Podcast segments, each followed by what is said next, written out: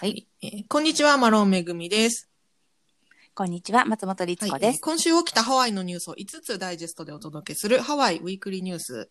えーこちらの録音はハワイ時間の12月3日木曜日の夕方6時過ぎ、6時半ぐらいですかね、に行っております。はえー情報元はハワイのニュニュースチャンネルや新聞を参考にしています。えーでは、早速12月第1週のニュース行ってまいりましょう。まず1つ目。えーハワイでコロナ探知犬の訓練がスタートします。おうん、面白いニュースですよね。これ、ね非営利団体のアシスタンスドッグス・オブ・ハワイという団体があるそうで、これのね、マウイキャンパスにて4頭の犬がコロナ探知犬の訓練を受ける準備中だったということなんですね。で、犬の名前が可愛くてね、セイディ、サム、テス、ユキっていう4頭。ユキユキ。そう。で、コロナウイルスの匂いを嗅ぎ分ける訓練がスタートするということなんです。で、まあ、犬はね、その人間よりも10万倍以上の嗅覚を持つと言われておりまして、で、その人間ではね、嗅ぎ分けられないような匂いも嗅ぎ分けられるってことで、麻薬犬探知犬とかね、麻薬探知犬っていうのがいますけど、うんうんあの、呼吸器疾患は独特の匂いを放つということから、この訓練がスタートになったと。で、これ本当だったらすごいことだよね。うんで、この団体、このアシスタンスドッグス・オブ・ハワイの、えっ、と、事務局長のマウラーさんによりますと、えー人間の細菌感染を検出する犬についての研究結果、研究、あ調査研究っていうのもすでに行っていて、この正解率は99%に近いんだと、近かったということなので。あのーこのね、えー訓練に行くことに、することになったということで、で、このどういう訓練をするかっていうと、あのー新型コロナウイルスに感染している陽性の方の、えーうん。身につけている洋服とかリストバンドとかそういう身につけているものを、えー使って、その匂いのくを嗅ぎ分ける訓練が行われるんですって。で、ねクイーンズメディカルセンターっていう病院があるんですが、こちらの、はい。えっ、と、こちらの方で協力して、その100人、その陽性の方をの、えーボランティアを募って、その身につけているものとかを寄付し、寄付というかね、提供してもらって、えー、嗅ぎ分けの訓練が行われると。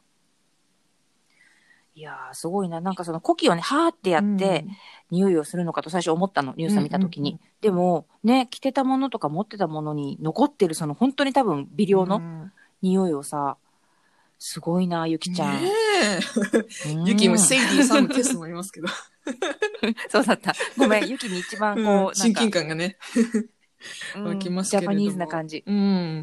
ちなみにこの4頭の人たちは訓練した後は病院や空港、学校などで活躍する予定となっているということで。うん、ぜひ、あの、ちゃんとね。頑張っていただきたいでも。なんかあの、うん犬は新型コロナウイルスに感染しないんですかね？なんか一時期猫は、うんなんかね、かかるかもしれないとかってありましありましたたけどね。けどね。だから、この犬たちが、犬たちの安全も確保された状態で、ねうん行ってほしいなとぜひ思いますけれどもね。もちろんですね、そこ一番大事です。うん。という、うん。えー明るいニュースからスタートしました。そうだね、ちょっと、うん、本当にうまくいくんだったら、ね。これからも注目していきたいですね。では、二つ目のニュース参ります。はい。えーコロナ陽性なのに飛行機に乗ってカウアイ島カップルが逮捕されました。もうダメ。いやー、これね、カウアイ島在住のカップル、カウアイ島に住んでいる方が、えー新型コロナウイルスに感染していることを知っていながら飛行機に乗ったということで逮捕されました。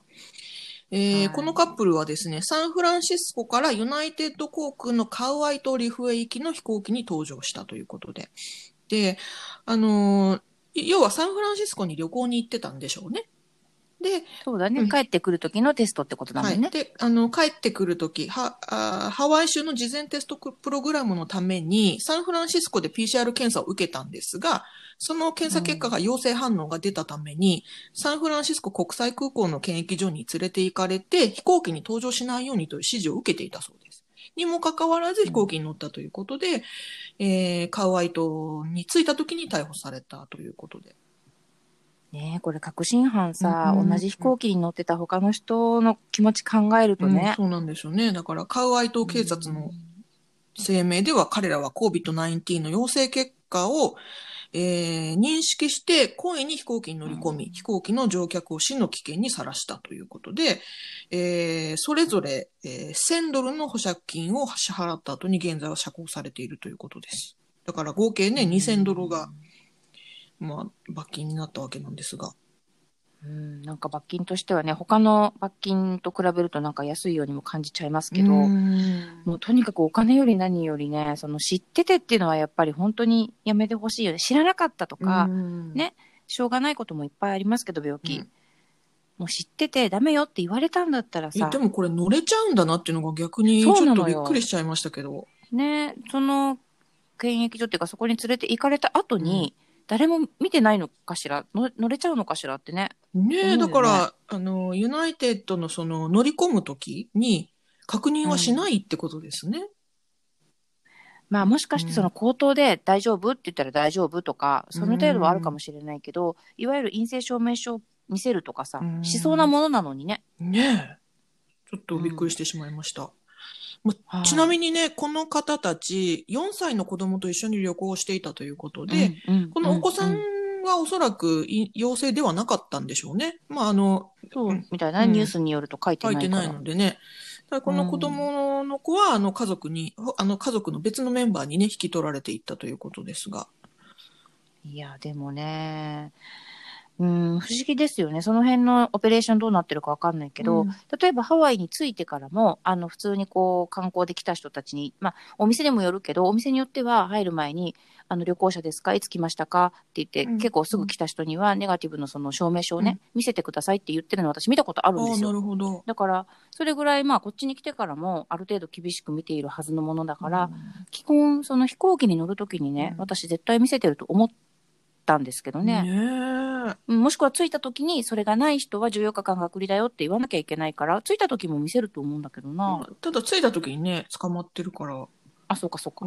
そうでしただから乗れちゃったのか。うんだって、同じ飛行機に乗ってた人たちたまったもんじゃないですよね。本当だよ結構だって5時間半とかでしょ。そうですね。サンフランシスコからハワイだとねえ5時間半、6時間ぐらいかかるでしょうねえ6ね。時間ぐらい。うん、ちょっと、ねえ、ねえ本当に迷惑にも程があるっていう感じだよ本当にね。ねまあ、ちなみにそのカウアイ島はね、あの、新しいレストリクションっていうか、あのーなんだ、コロナ、新型コロナウイルスのパンデミックの対応がね、えっ、と、いろいろとこう、今、広、感染が拡大しちゃってるので、さらに厳しくなるっていう話なので、うん、うん。もしかしたらそれを見越して、その前に帰りたいっていう腹積もりだったのかもしれないですけど。ああ、なるほどね。うんもうその14日間の隔離解除がなくなるかもしれ、免除がなくなるかもしれないっていうのがね、はいあったりしてたので、うんまあだとしてもね、ちょっと、あのーバレるわって話ですよ。そう、分かっちゃってる場合はやめましょうって思いますけどね。うんねいや、そんなニュースがありました。はいでは、三つ目のニュース参ります。はい。鉄道ライン付近のお店で停電が起こっているという問題が発生しております。う。うんん。建設が大幅に遅れたりですとか、まあ、大幅な予算不足が起こったりと何かと問題が山積みのオアフ島鉄道計画はいな。んですが、また新たな問題がは発生しているということで、まあ現在運転テスト中なわけなんですけれども、一部でですね、せ線路の一部で運転テスト中が、テストが行われてるんですが、まあそのね、あのーテスト中の部分の近隣の一部の場所で繰り返し停電が起こるという事態が発生していて、えー問題となっているそうなんですね。でで、なんか、計算しとこうよっていう電力がね気がす。るんだけど、そう。で、停電が起きているのが、まあ、住宅ではなくてですね、あの、オフィスとかお店で起こってるみたいでして、まあ、この停電が数ヶ月前から頻繁に起こっていると。停電、まあ、完全に停電しちゃったり、あの、完全なる停電ではないんだけど、電気が暗くなったり、電気がチカチカちらつくといった、え電力低下状態が起きているということで。本当に。うんねえ、うんなんか、ただですね。がうまくいかないのね。ただ、この、あの、電力の本当の停電の原因については現在調査中ということで、本当にその、鉄道のせいなのかどうかっていうのは、まだ確定ではないみたいなんですけどね。ただもうこんの、被害を受けているお店の方たちは、もう絶対にテスト、あの、鉄道のせいだと信じていると。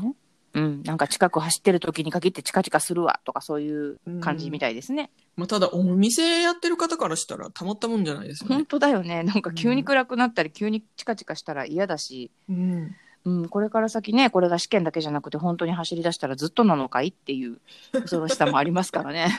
やっぱりね、そもそもあの、ハワイのインフラ弱いですからね。本当にライフラインがですね、いろいろ弱いんです。水も電気もね。うん、ちょっと雨が降ったり、風が吹いただけで、電、ね、電気止まっちゃったり、そうんうん Wi-Fi も止まっちゃうし。はい。まあ、という笑い事じゃないですが、はい。まあ、そんな、もう本当にね、この鉄道に関してはネタみたいな感じになってきてますけどもね。おかしいな。みんなすごい真剣なんですけどね、なかなか。本当に。この先にどんな問題が起きてくるのかっていう感じですけど、はい、はいそんな問題が起きているそうです。うんはい。では次のニュース、4つ目のニュース参ります。はい。はい。シングルファミリー向けの住宅価格が11%アップしているそうです。うん。えー今年11月のオアフ島の一戸建て住宅価格の中央値が急上昇しているということで、不動産会社のロケーションズが発表しました。はい。うん。11月の、えーオアフ島の一戸建て住宅、えーこれがあの、 single family って言って要は、い、い、一家族用の、一戸建てうんうん、一戸建てですね。うんその平均価格は、えー87万7500ドルだったそうなんですが、こちらが、えー昨年11月と比べて11%も増加していると。もう、高、もともと高いんですけど、もうさらすに。ごいですよ。11%って、しなちなみにね、コンドミニアムの価格の中央値は2%上昇の42万5000ドルだったそうです。うんうん。まあ、それもすごいですけどねい。や、でもなんか確かに一軒家がとにかく高くなってるっていうのは私の周りでも、あの、言ってる人が多くてですね。そうなんですね。うん、実感してるみたいです。うちは、うんあの、考えたことないからわかんないですけど、うんなんかね、最近聞きます。そうなんですね。うん。まあ、そその、えっと、価格急上昇の原因について、そのロケーションズっていう不動産会社の CEO の、えージェイソン・ラッツェリー、ラッツェリーニさんうんうんが言うにはですね、えー原因としては、まあ、あの、とにかく、その、売り手市場になっていると。あの、物件が足りないために売り手市場になっているためですということなんですが、ねえまあ、このね、こあの、ね全体的な景気の低迷にもかかわらず、はいまあ、住宅販売及び価格、この住宅マーケットは2021年まで上昇し続ける可能性があると考えているというふうにおっしゃってます。なんだか不思議な感じがするんだけどな。下がりそうなもんなのにな、イメージ的にはちなみにですね、私が住んでるオレゴンはい。に関しては、えっ、と、もちろん景気は低迷してるんですが、不動産はやっぱり好調で、その原因の、ねそうで、そのね、原因の一個としては、あの、住宅ローンの金利がすごく安いんですよ。安くなってるんですよ。今、不景気なんで。なので、お金がある人、かも。うん。だからお金のある人は、今この住宅ローンが安いうちに買ってしまおうっていう人が多いらしくて、不動産市場はすごく盛況だそうなんですよね。うんだから、まあねハワイもそうなのかもしれない。うん、かもしれないです。やっぱり、プラスその、このパンデミックで、本当にまあ、みんなしんどいって思うけど、100%みんなが、その、経済的な打撃を大きく受けてるばっかりでもないですからね。そうじゃない人も好調な、多分、うん、好調な業うん界もきっとあるでしょうしね。はい、うんなるほどね。ねえ、なんか不思議な感じですけれどもね。うんまあそもそもそのハワイの不動産価格ってここ30年ぐらいずっと上り調子でね、ずっと上がり続けてるって言われてますけど、はいこの不景気によって下がるのかと思いきや、さらに上がっていると。うん。すごいですね。お金のある方は買ってみたらいかがでしょうか っていう。ね、ある人のとこにはあるんですよ。うんはい。ということで、5つ目のニュース、最後のニュース参ります。はい。えー花馬湾が再オープンしました。はい。うん、ついにですね。うん。えーパンデミックの影響で今年3月から閉鎖していた花馬湾ですが、えー12月2日水曜日より再オープンしたそうです。うん。しばらく閉鎖していたことにより水質が大幅に改善しているということで、関係者によると40年ぶりに日焼け止めによる水質の濁りがなくなっているということで。ねうん。まあね、花間ベイにとっては素晴らしい休息だったんでしょうね。ね。うん。うん本当に。まあ、す今年3月からですからね、えっ、と、うんもう、かなり8ヶ月。9ヶ月。うん、8ヶ月、9 9ヶ月。うん、うんう。ん、もうね、休むと40年以上ぶりに水質が改善するということで。うん、透明度もね、ちなみに随分上がったって言ってましたよね。ね、あと、まあ、その、生き物たちもね、きうん、っと、うん。あの、快適なんでしょうよということで。でちなみに、新しくオープンするに、えー、おいて、えっ、と、いろんな様々なね、新しい決まり事がありますので、そちらもご紹介したいと思います。はいまず、今までは、えー週休1日休み、週休1日休み、ん週休うんうんうん1日、火曜日だけが定休日でしたが、はいこれからは月火の2日お休みになるということで、営業は週5日のみと。はいまた、オープン時間も午前8時にオープンして、えー入場、最終入場が午後2時まで。うん。で、退場は4時までにしなければいけないということで、えっ、と、時間が繰り上がっています。ので、ご注意ください。また、今まではね、平均1日3000人ほどが来場していたそうなんですが、これからは1日720人までという制限が設けられるということです。はいかなり少ない。はい。うん抑えますね。うんまた、えっ、と、花馬湾に行くにあたって、えっ、と、その、なんていうのかな、ビジターセンターのようなところで教育ビデオを見るんですけれども、はい海についての教育ビデオを見てから湾に行くんですが、その教育ビデオを見る、えーそのシアターに入れるのが1日に30人まで、あ、ごめんなさい、一度に30人までという、えー決まりができました。はいこれはね、ソーシャルディスタンスを取るためということだと思いますが。はい。また、湾内での商業は禁止ということで、うんえっ、と、スキューバツアーとかシュノーケリングツアーとかね、そういったものはできないうんようになっていると。うんあとはまあ、えっ、と、タクシー、シャトル、シャトルバスとか観光のバスとかも入れないようになってるみたいですね。これ多分前ないんじゃないかな、厳密には。そうなんですね。うん。そんなような気がします。あの、入れるのは、あっちの展望台の方まで。そこがどうなってるかちょっとわかんないんですけど。うんうんうんうん。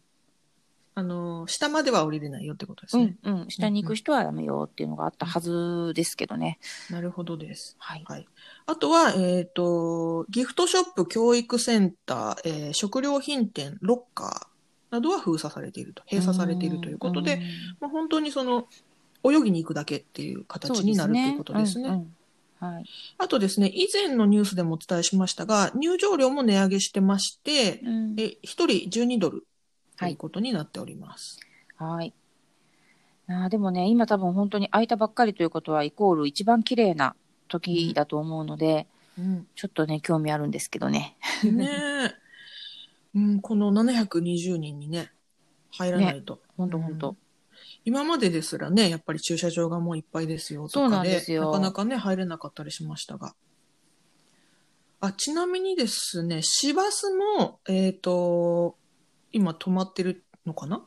今までザバスが、えっ、と、行ってましたけど、ザバスも、あの、止まらなくなってるみたいですよ。なるほど。じゃあうんもう本当にレンタカーなり自家用車なりで行ってうん。っていう感じですかうね。ん。そうみたいですね。うん。うんまあもしくは近くまでザバスで行って歩くとか？うんうんうんうん。まあ、そういうことなかなかができなそうですねかもないけど、まあ、その、ね、えっ、と、720人に抑えて、なるべくこの水質をね、その環境汚染が、えっ、と、再び起こらないようにするための措置だということのようですけれどもね。ですね。で、まあもちろんその密っていうのもね、多分、まあ上限なく入ってしまえばって怖いっていうのもあるのかもしれない。まあちょっとそこはわかんないですけどね。あうん。の、ビーチといえどね、野外といえど、うん、密にならないようにっていうことですよね。うんはい。